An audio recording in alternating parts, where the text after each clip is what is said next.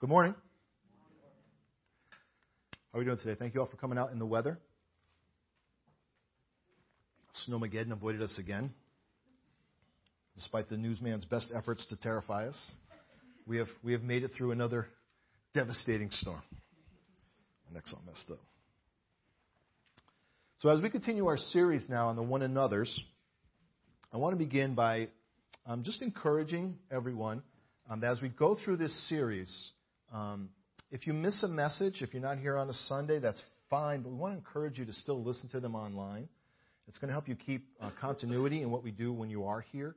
And uh, we just really want to encourage you that we're, we're doing this series for a reason, uh, as was mentioned in the introduction uh, week, in case you missed it, um, where we started with love one another.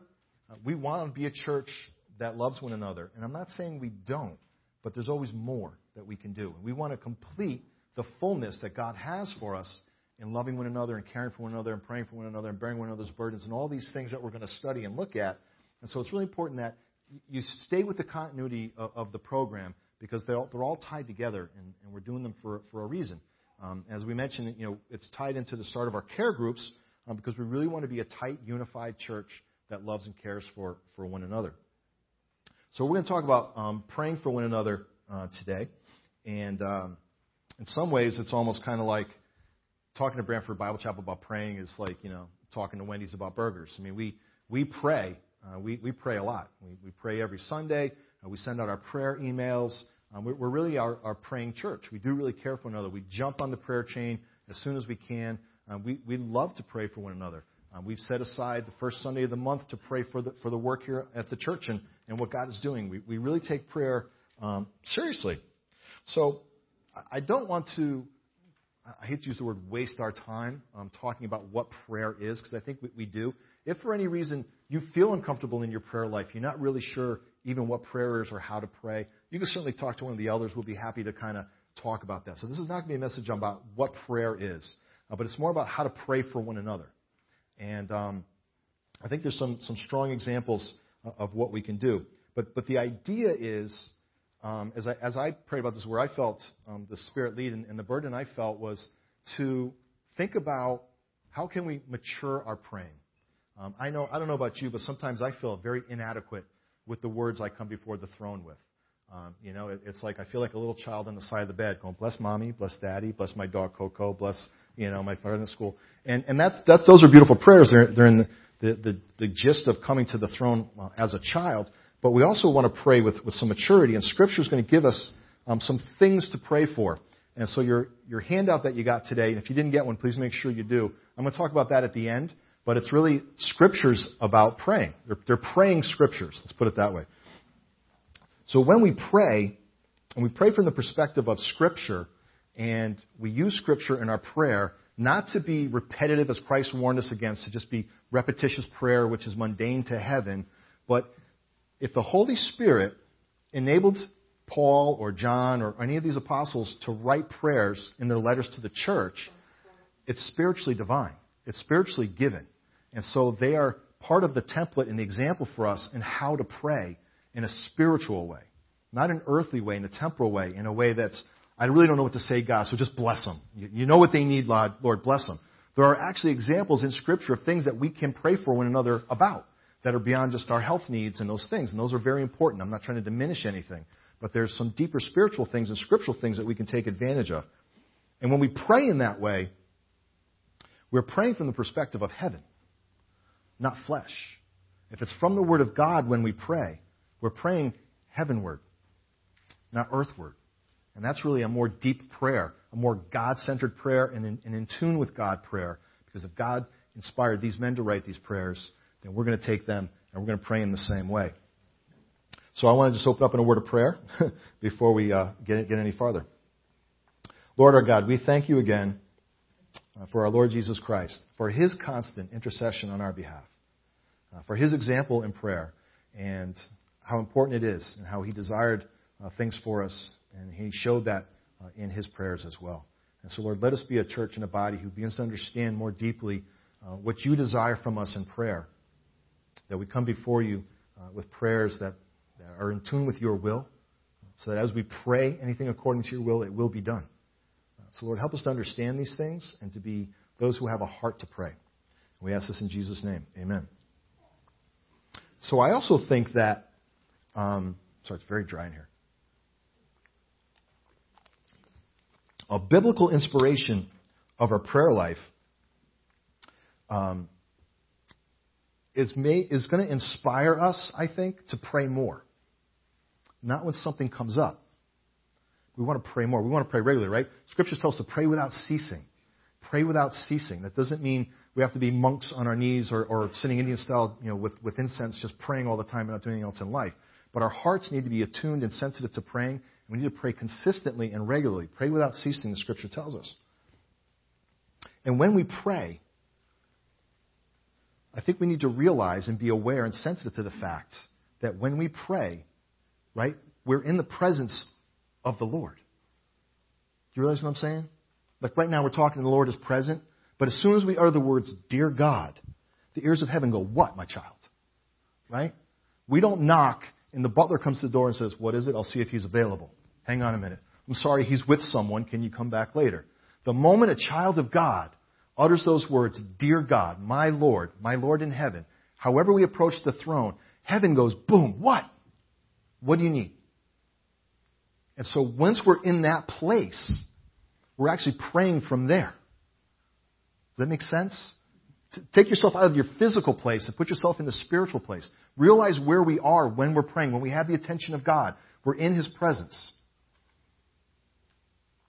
From that perspective, we should be able to pray heavenward. Not heavenward, earthward from heaven is what I meant to say, right? We're now in the presence of God. We've got God's attention. We're with one. We're talking together. Say, God, this is what's on my heart. He says, yes, tell me what's going on in your mind. Tell me what's going on in your heart. I want to hear about it. But now we're in His presence.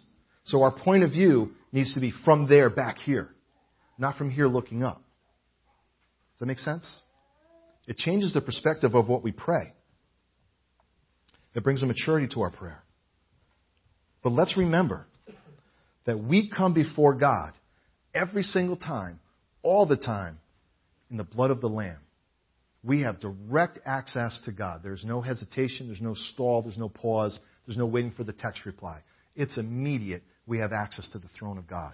So when we pray, let's pray with that heart as the redeemed brought directly into the throne of God.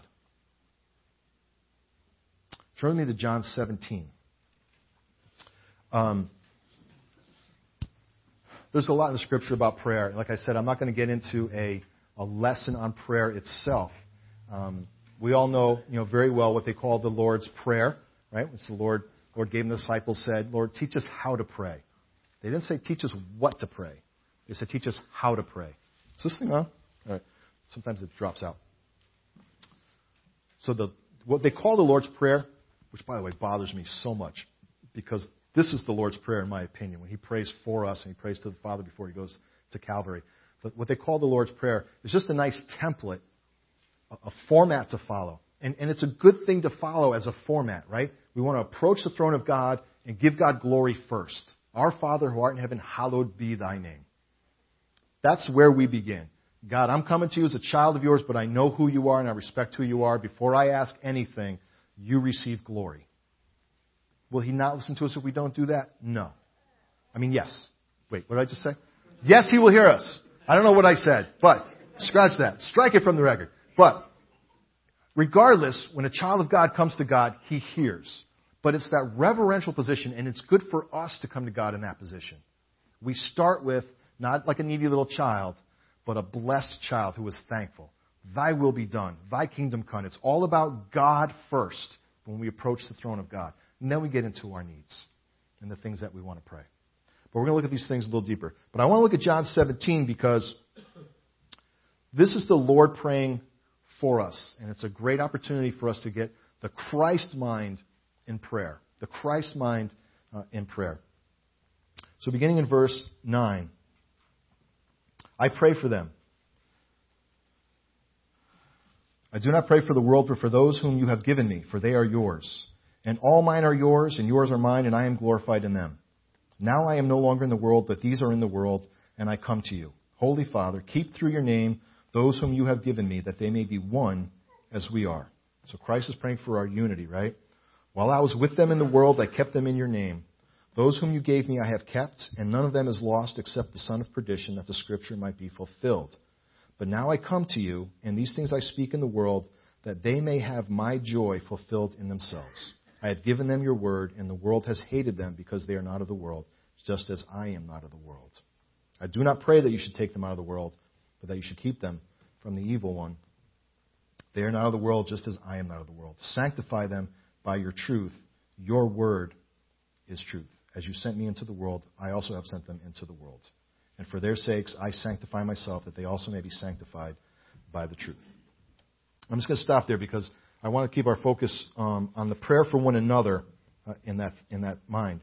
What's beautiful, there's a lot to take out of that. But what I want to focus on this morning is verse 13. Now I come to you, and these things I speak in the world, that they may have my joy fulfilled in themselves. When we pray, and we pray for one another, this is where we really kind of, the, the attitude we want to have. That Christ's joy be fulfilled in the believer's heart. What is Christ's joy? Well, certainly going to the cross on our behalf. Obeying the Father. Thy will be done. I delight to do thy will. Oh my God. To show love. Love one another as I have loved you. Love the lost, the hurt, and the outcast. That's Christ's joy. And Christ prayed for us to have a fulfilling of that in our hearts. So we could pray that for one another. That Christ's joy be fulfilled in us through all things, through all things we experience and suffer. We can pray that as well.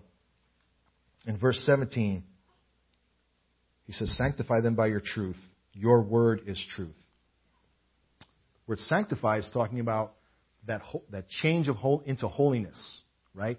So, if you're not familiar, sanctify has multiple applications, right? As soon as we put our faith and trust in God, we are sanctified. We are set apart for God. We are marked as His. But then we go through the sanctification process where we kind of change into the likeness of Christ. And then there's being sanctified, which is how we act when we're here on this world. What Christ is praying for, among other things, is that we are set apart by His truth. So as we read and we study and we ingest God's Word, its effect is setting us apart from worldly things, wants, desires, as well as troubles. Christ prayed for us that we be sanctified from these things. He wants us to be set apart from all that's going on in the world while we're in the world. To not be a part of the world, but to be set apart from it. This changes our hearts and minds and our character into the likeness of Christ, which is what our goal is while we're here. And that's what Christ prayed for us. So, as an encouragement, we can pray for that for one another. Turn me to Luke 18, please.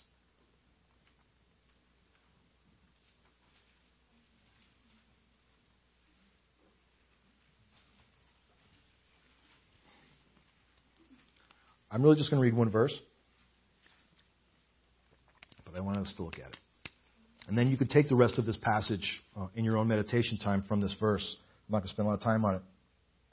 But Christ then goes to the, uh, he spoke a parable to them, to the disciples, that men always ought to pray and not lose heart.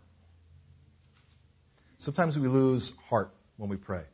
We didn't get the answer we wanted when we wanted it, how we wanted it, and so we lose heart.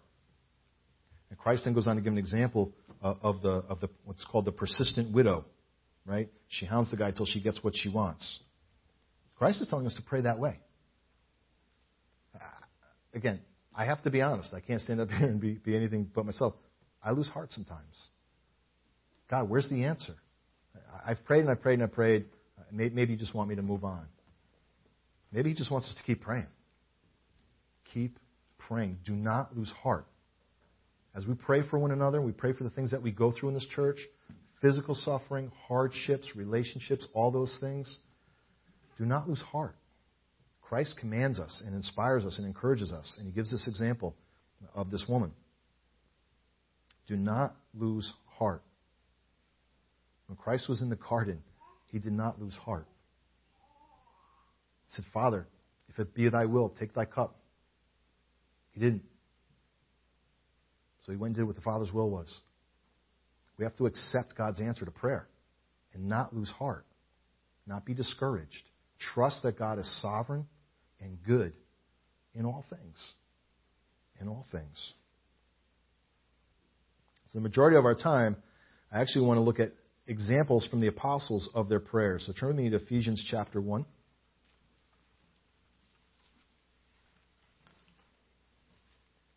And as I go through these, I'm actually pulling out what, what are written as prayers. And so, I, again, I want to be careful that we don't get legalistic or myopic in how we pray from Scripture. You could take any Scripture and pray it, right?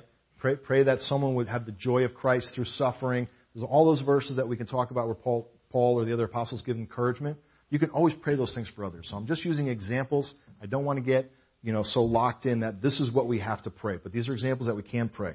So in Ephesians 1, starting in verse 15, he writes this Therefore, I also, after I heard of your faith in the Lord Jesus and your love for all the saints, do not cease to give thanks for you, making mention of you in my prayers, that the Lord, that the God of our Lord Jesus Christ, the Father of glory, may give to you the spirit of wisdom and revelation in the knowledge of him, the eyes of your understanding being enlightened, that you may know what is the hope of his calling what are the riches of the glory of his inheritance in the saints? And what is the exceeding greatness of his power toward those who believe, according to the working of his mighty power, which he worked in Christ when he raised him from the dead and seated him at his right hand and in the heavenly places, far above all principality and power and might and dominion, and every name that is named, not only in this age, but also in that which is to come. Thank you, Paul, for the run on sentence. It makes it easy to preach. So, sarcasm. Stay with me. Now, listen. That's quite a prayer. That's quite a prayer. If we study this prayer, and we're going to start breaking it down a little bit, that's a lot more than um, I, I pray for Xavier that he can get that new car. You know, I pray for Elaine that she's healthy today. Those are good prayers. And when someone comes to say, please pray for me, I'm having this thing, or I'm going through that thing, those are good prayers. I'm not trying to say don't pray those things or there's any distinction. But look at the depth of this prayer for the church. And if we take this and we pray this for one another, think about what will happen. He starts off with, I do not cease to give thanks for you. When we pray for one another, how about we start with giving God thanks for the person we're praying for? It's an attitude changer. As soon as I can say, God, thank you for Johnny. Thank you for saving him, for bringing him here, for making him a part of my life, the things that he has done. I start there. After, obviously, I give God glory. God, thank you for James. I, am going to stop right there. But, but, you, but you see what I'm saying? Spend time before God just giving thanks for the person you're praying for. And do not cease to give thanks. In all things, give thanks. It affects the heart about who you're praying about. And it drives the direction of the prayer. And then he prays this that the God of our Lord Jesus Christ, the Father of glory, may give to you the spirit of wisdom and revelation in the knowledge of him. So he's praying for their spiritual growth. How about that? How about we spend time praying for one another for spiritual growth? That God would reveal himself in a more deeper way. And as, as Paul lays it out, in the spirit of wisdom wise understanding of what it is about Christ that he's teaching us, and revelation, revealing who he is in his wholeness, in his completeness. We should be desiring that for one another as we pray for one another. That the eyes of your understanding be enlightened. The eyes being the entry point, right? The window to the soul. This is, this is kind of a, almost a Jewish kind of saying kind of thing. Of your understanding. The depth of your heart, right? It's like knowing your way around. It's not just head knowledge, but it's, it's the close understanding that you walk with and you live with and you appreciate. That it would be enlightened. That you may know what is the hope of his calling. We talked about this at Lord's Supper today, didn't we? We did. This is this. We're going to talk about this sometimes people misunderstand this. We'll talk about this in a little bit, hopefully, if we have time. But this is not what are you supposed to do. This is not what he's talking about. I don't think. I think he's talking about the end, where you're going. What is the hope of your calling? You were saved with a hope that we will spend eternity in heaven. He wants the believers to know this in a more deeper way. To make it a, a, realization in their lives so that all the things that they go through, everything that they struggle with, that's their first thought.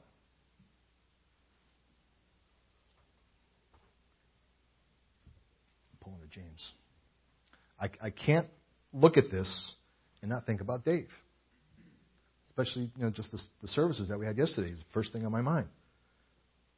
This is what he thought about all day, every day. The hope of his calling, spending eternity with the Savior, which is where he is now. Don't think he didn't have his bad days and hard days, laying there in a bed he couldn't move for 12 years. But what gave him hope and inspiration every single day was the hope of his calling. It's not a hope, when we read hope in the Bible, right? It's not like, man, I hope this happens. It's just the expectant waiting for what we know. It's just not here yet. The hope of our calling is that which is to come, our eternal place with Christ. If we pray that for one another, as hard things come up, the person is going to be able to persevere. That's what's going to get us through, that we're praying about. It's keeping our minds and hearts fixed on the hope of the calling. And what are the riches of the glory of his inheritance in the saints? Paul uses this word riches a couple times. It speaks of the abundance. The abundance. Right? It's not enough. It's more than you could ever need. It's more than you could ever need. So, can we pray for one another that we would have an understanding of the riches of the glory of his inheritance in the saints? how much we have at our disposal. You, you, you, need a practical application. You just got adopted by Bill Gates and he gave you an unlimited debit card. I mean, I, I, don't, I don't know what else to tell you. More, more than you could ever spend, more than you could ever need. That's yours right now. That's mine right now. We have that at our disposal, the riches of the glory of God. And he says, what, and that they would know what is the exceeding greatness of his power toward us who believe, according to the work of his mighty power, which he worked in Christ when he raised him from the dead. We need to pray for each other that that is what we put our dependence upon. The power that raised Jesus Christ from the dead lives in us. Lives in us. What could possibly be in this world that that cannot overcome? There isn't anything. That is the ultimate victory. It's victory over death. And that power is at our disposal. We could pray these things for each other, that we would understand these things as we pray for one another, that that's what our hearts would be and what our minds would be focused on. Turn with me to Ephesians chapter 3.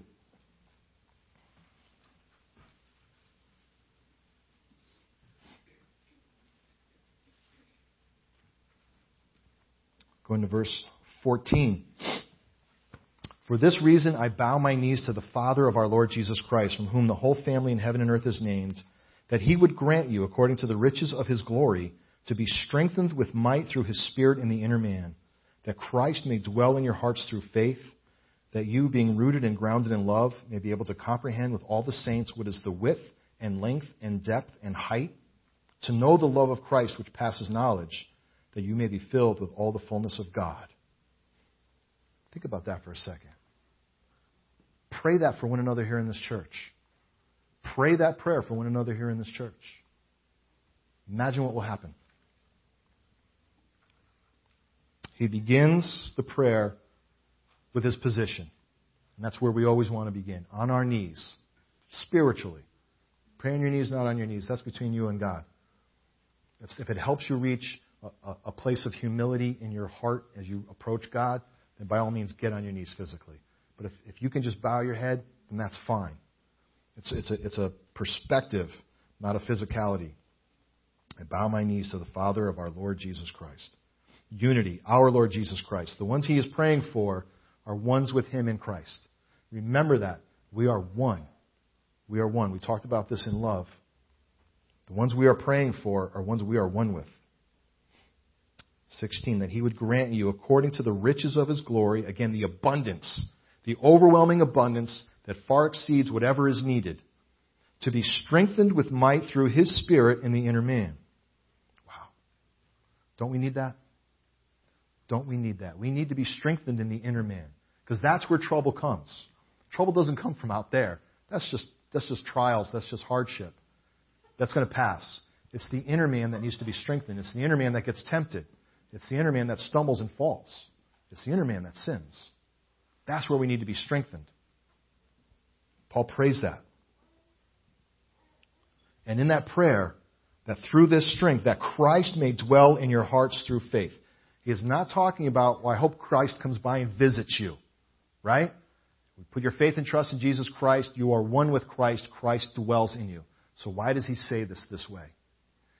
It's about Christ being at home in you. Christ is there, but is Christ at home? Do we open up the doors? Say, you know, Christ, I know you're here, but you can't come here. This is my space.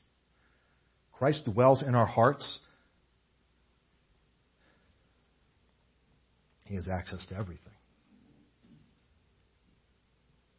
We need to pray that for one another. That we would allow Christ to dwell in, in, our, in the hearts. That the heart will be changed. And you being rooted and grounded in love. Love. Rooted, which is where we're fed from. And grounded, which means we're set and we're immovable. We're rooted, we are fed by love, and we are grounded in love. We are immovable in love. In love. May be able to comprehend with all the saints what is the width and length and depth and height. We can pray for one another. And I'm not talking about Lord Branford Bible Chapel. I'm talking about Lord James, Lord Sidney, Lord Josh, Lord Max, all these people, individually, specifically, praying that in the depth of their heart, though they know Christ, that He would deepen their understanding what is the width? From east to west, my sins have been put away. That's the width. What is the length? Well, it's eternity. Eternity is how I'm saved. Appreciate that, know that, understand that. And the depth from heaven to the grave. From heaven to the grave, Christ came.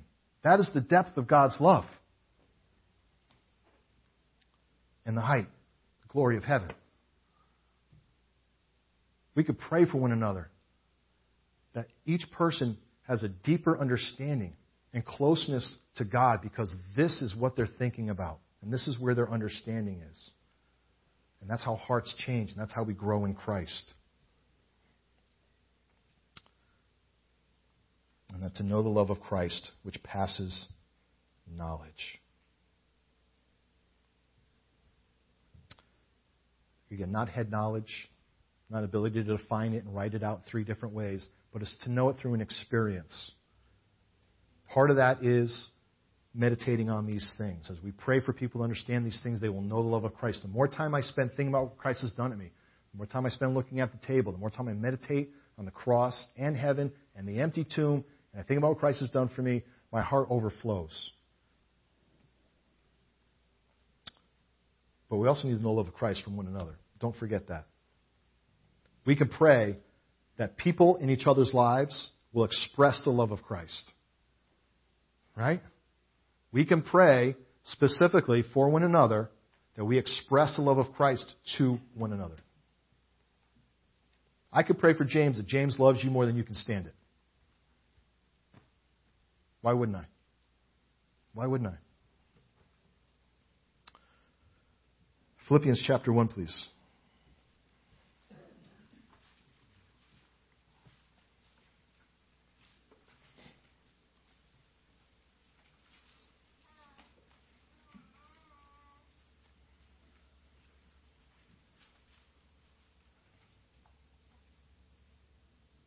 Verse 9 of Philippians chapter 1.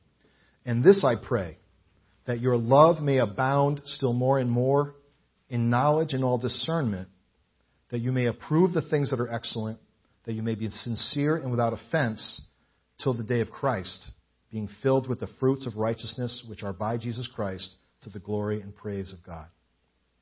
Your love may abound still. So they already love each other, right? He's recognized that they love each other, but he's praying that love abounds more and more. Pray for one another that our love pours out more and more. But in knowledge and discernment. That's the tricky part of love sometimes discernment. How do I apply that love? How do I, how do I show that love? How I show you love may be different than the way I show you love. I have to have discernment in that.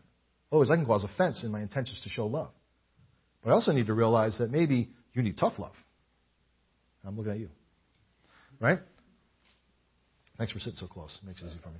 The, um, but we, we do need to have discernment how we apply love. It's not that we love and don't love. It's always an abundance of love. But it's the ability to discern how to apply that love. Let's pray for one another that we have that discernment and knowledge. Specifically, that we have the ability to approve the things that are excellent. We need to recognize what is excellent and what is not worth spending time in. I need to pray for you as an individual that you can look at something and go, I shouldn't watch that. Right? I shouldn't listen to that. I shouldn't be there. We need to pray for that for each other.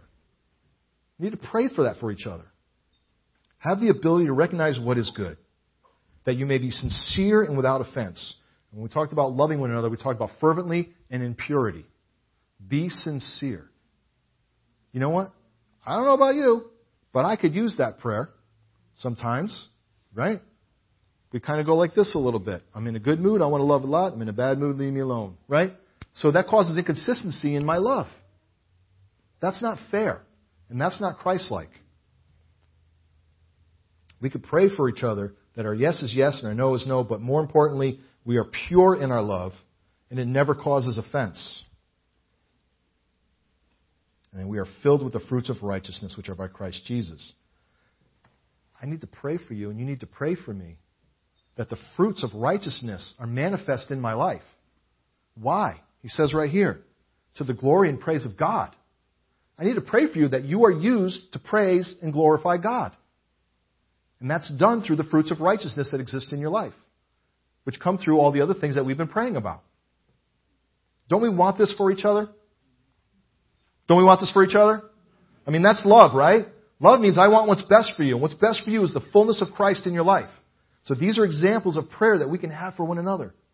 That God would do these things in our lives.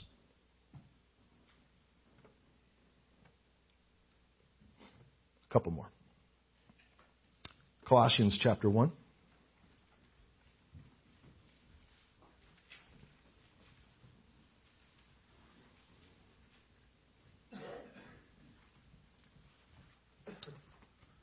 Similar language for Paul, Colossians 1:9. For this reason, since the day we heard it, do not cease to pray for you and ask that you may be filled with the knowledge of his will and all wisdom and spiritual understanding. I was telling you before about hope, that the hope of his calling, not really about what you're supposed to do, but this actually is a prayer that is.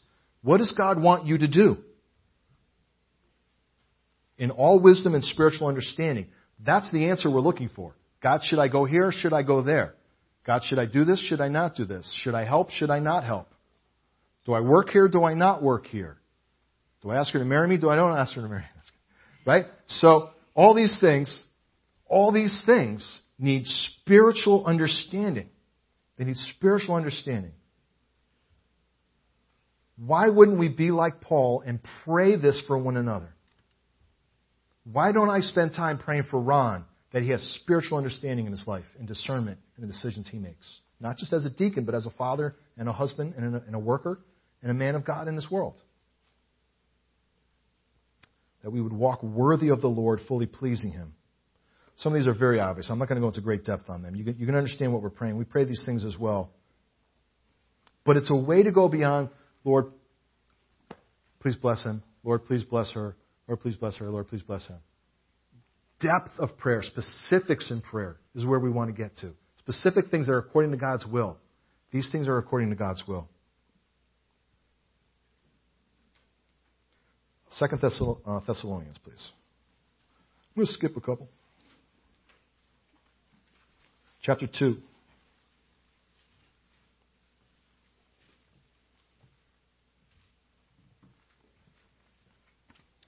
Second Thessalonians chapter 2 verse 16. Now may our Lord Jesus Christ himself and our God and Father who has loved us and given us everlasting consolation and good hope by, by grace comfort your hearts and establish you in every good word and work. A specific prayer for a specific person in the church that God would establish them for a good work. We should be praying that for each other. That's not just for the elders to pray for you. That's for us to pray for each other. If I spend time giving thanks for you and praying this whole list of things that the understanding would be revealed, that the love of God would be increased in depth in your heart, and that He would establish you in a good work, I wonder what would happen here if we all did that for each other. It'd be fun to find out, wouldn't it? And that He would comfort your hearts. That's probably the thing we got down. Praying for comfort for one another. We, we, we go through too much, and we've been through too much, and we're, we're going to continue to go through so much that this is a constant prayer, so I don't need to spend any time on that. You know that we, we pray constantly for one another for comfort through all the things that we go through uh, in this world and in this time. But it's important to remember it. Here's one that's important to me Hebrews 13.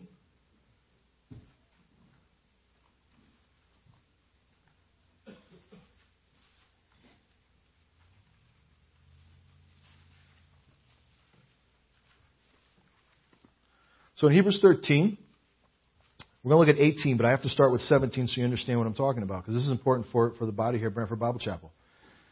In 17, obey those who rule over you and be submissive, for they watch out for your souls as those who must give account. Let them do so with joy and not with grief, for that would be unprofitable for you. Pray for us, for we are confident that we have a good conscience in all things desiring to live honorably. You need to pray for the church leadership. Believe me when I tell you, you need to pray for the church leadership regularly and specifically. You've met us. You know us. We need your prayers. That's not any big secret. We are just men trying to do the best we can to shepherd God's people in the position He's put us in. But we're still men. We are not the Lord Jesus Christ. We are just men that God has given the heart of a shepherd. So sometimes we're trying to do the right thing and it comes out wrong. Sometimes we're trying to encourage body life and get people accountable and want to be a part of things and it comes out like we're trying to do a guilt trip right? We do that. We realize that. And we're sorry. But you need to understand, as you pray for us, as you pray for us, you'll have more sensitivity to this. That where it's coming from is the heart of the shepherd who cares about the sheep. And we're aware and sensitive to what's good and bad for the sheep. But you're not sheep. You're people. Right? A sheep I can grab by the neck and grab off the mountain. I can't do that to you. So we need prayer that we be sensitive to these things and apply them properly for the health of the church. We need your prayers. Pray for us all the time. For harmony, for unity amongst us, that God's will will be clearly defined for us, all these things. But man, please pray for us. That's part of the health of Branford Bible Chapel. Turn me to James 5. Now, we looked at James. We had a wonderful study, so I'm going to hit this just real quick because it's part of our study. Again, for the, for the health of Branford Bible Chapel and praying for one another, James 5.16, just as a reminder, Confess your trespasses to one another and pray for one another that you may be healed. The effective, fervent prayer of a righteous man avails much. The context here is healing relationships. If Elaine, I mean, Paula and I have a conflict, right, and we confess to one another, you know we need to do? We need to pray for each other. That's part of the healing process. That's part of the, the unity of the body. That's part of what we go through to keep, one, keep each other close to one another. It's very important to pray for one another. Pray as you're offended. Before you go and um, approach the person who's offended you, I hope you pray for them and yourself, right? But you got to pray for them. And you go through this list of giving thanks for them, and then the fullness of Christ be revealed in them, and then you go approach them, you're not going to be quite so angry and throwing punches uh, as soon as you see them. You're actually going to have a very tender heart, and the reconciliation, which is what God's plan is, is what's going to happen. But we have to pray for one another before we approach one another and give thanks for one another and do all those things so that they happen. Last one, 3 John.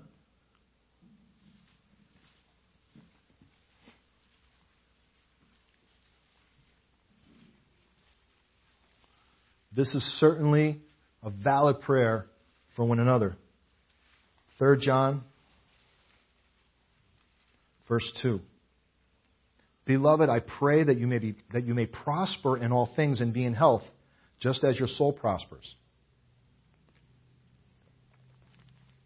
In all the things that God has you doing, involved in, touching, being touched by, all things, I want to pray for you that you prosper in that for the glory of God.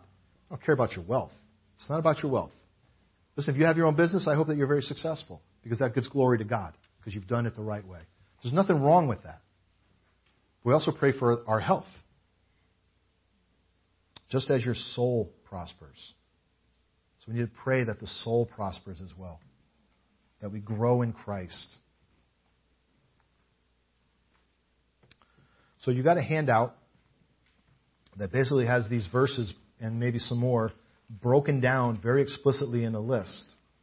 And what I'd like to offer as a suggestion, no pressure, but I think it would be fun. I called it the Pray for One Another Challenge. What if you sat down with the directory and that list and began praying for specific people in the church? The whole list, part of the list, whatever, whatever, God jumps out of your heart goes, you know, this is the one that you need to pray for that person. Use those verses, and you can pray anything else too. This is not a mandate. But I think it would be cool if as much as we could every day until we finish this one another series, which is March, we did that for one another. We think, want to give it a shot? I dare you to say no. Listen, this is not a vow, okay? Not holding you to anything, but the best that we can, pray for one another specifically. Grab a directory and go through the list. Sometimes you just got to sit down and close your eyes and picture the church where everybody always sits and go, oh, yeah, I've got that person. They're in the second row. Yeah, I almost forgot them, right? That's fine. I do it all the time. But whatever you got to do to remember people, pray for one another. But pray these specific things because we want to pray about spiritual growth, spiritual health, spiritual relationships, being used by God, growing in God. Praying that for one another. Then let's see what happens. What do you think? All right, let's close in prayer. Lord our God, again, we want to thank you for the redemption we have in Jesus Christ, that we here who know him as our Lord and Savior are one. Just as you and he are one, we and him are one, and we together are one. Thank you for our Lord who intercedes on our behalf, who gives us the model and the example of praying without ceasing, who never tires of looking out for us. Lord, we want to have the same heart towards one another. We want to pray for one another without ceasing. We want to be sensitive to one another's needs. And Lord, we want to grow. We want to grow spiritually. We want to encourage one another spiritually. We want to bless one another. So, Lord, help us to take these things, these prayers that you have given us, and anything else that you put upon our heart. Let us not be uh, myopic and legalistic in, in certain things, but as you lead our hearts, more importantly, that we pray for one another diligently, fervently, lovingly. Let us pray for one another. And we anticipate and look forward to what you will do here at Branford Bible Chapel as we grow in loving one another and doing all these things uh, for your glory and for your name. Again, we thank you for Jesus Christ who did it all. And we do all this for the glory of his name. In the name of Jesus Christ, we pray. Amen. Have a nice week. Lord bless you.